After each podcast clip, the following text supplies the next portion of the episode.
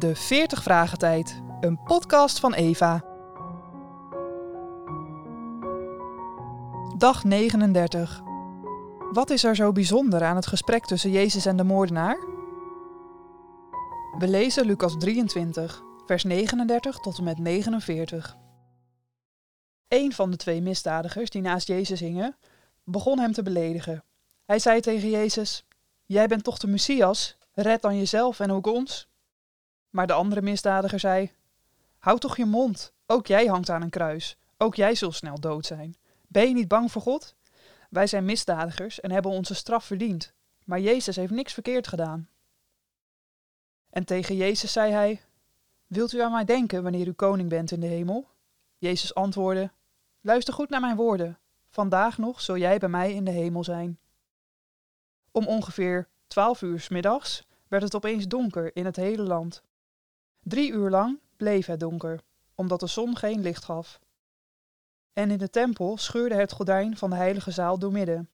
Toen riep Jezus: Vader, mijn leven is in uw handen. Dat waren zijn laatste woorden. Zo stierf hij.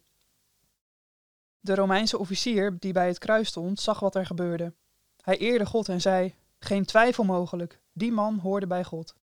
En alle mensen die waren komen kijken, gingen huilend weer naar huis.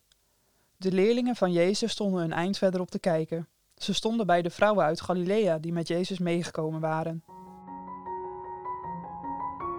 Wat is er zo bijzonder aan het gesprek tussen Jezus en de moordenaar? Het antwoord. Ook de twee misdadigers die met Jezus gekruisigd waren, hebben zich geuit. De ene zegt spottend: Als u werkelijk de Messias, de koning van Israël bent, laat dan uw macht zien. Kom van het kruis af en red ook ons. Maar de andere misdadiger zegt: Ben zelfs jij niet bang voor God, nu deze vreselijke doodstraf ook ons getroffen heeft? En wij hebben die doodstraf verdiend, maar deze Jezus heeft niets onbehoorlijks gedaan.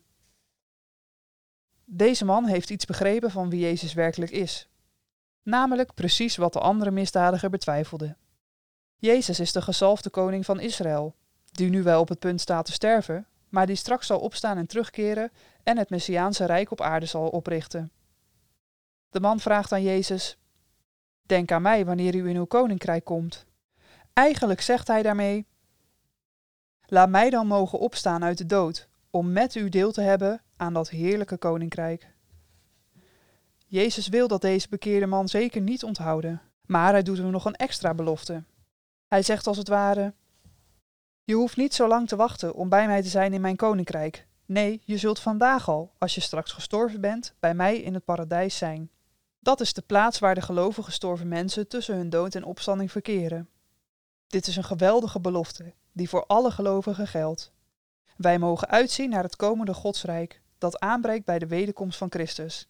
Maar als we voor die tijd sterven, mogen we in de tussentijd al met Jezus in het paradijs zijn. En dat is verreweg het beste. Ook het laatste van de zeven kruiswoorden is door Lucas opgetekend. Kort voordat Jezus zijn laatste adem uitblaast, roept hij: Vader, in uw handen beveel ik mijn geest. Hij legt daarmee zijn aardse leven in de handen van de Vader, met het oog op de opstanding, zoals de rechtvaardigen altijd hebben gedaan. David zei ook: In uw handen beveel ik mijn geest. En Stefanus zei het voor zijn marteldood: Heere Jezus, ontvang mijn geest. Toen de Romeinse hoofdman alles gehoord en gezien had, zei hij van Jezus: Werkelijk, deze mens was rechtvaardig. Wat hij vermoedelijk niet besefte, was dat Jezus zelf de rechtvaardige bij uitstek was. De misdadiger aan het kruis zei: Wij worden rechtvaardig gevonnist, maar Jezus is de rechtvaardige, die voor onrechtvaardigen gestorven is, opdat hij hen, als zij hem aannemen, tot God zou brengen.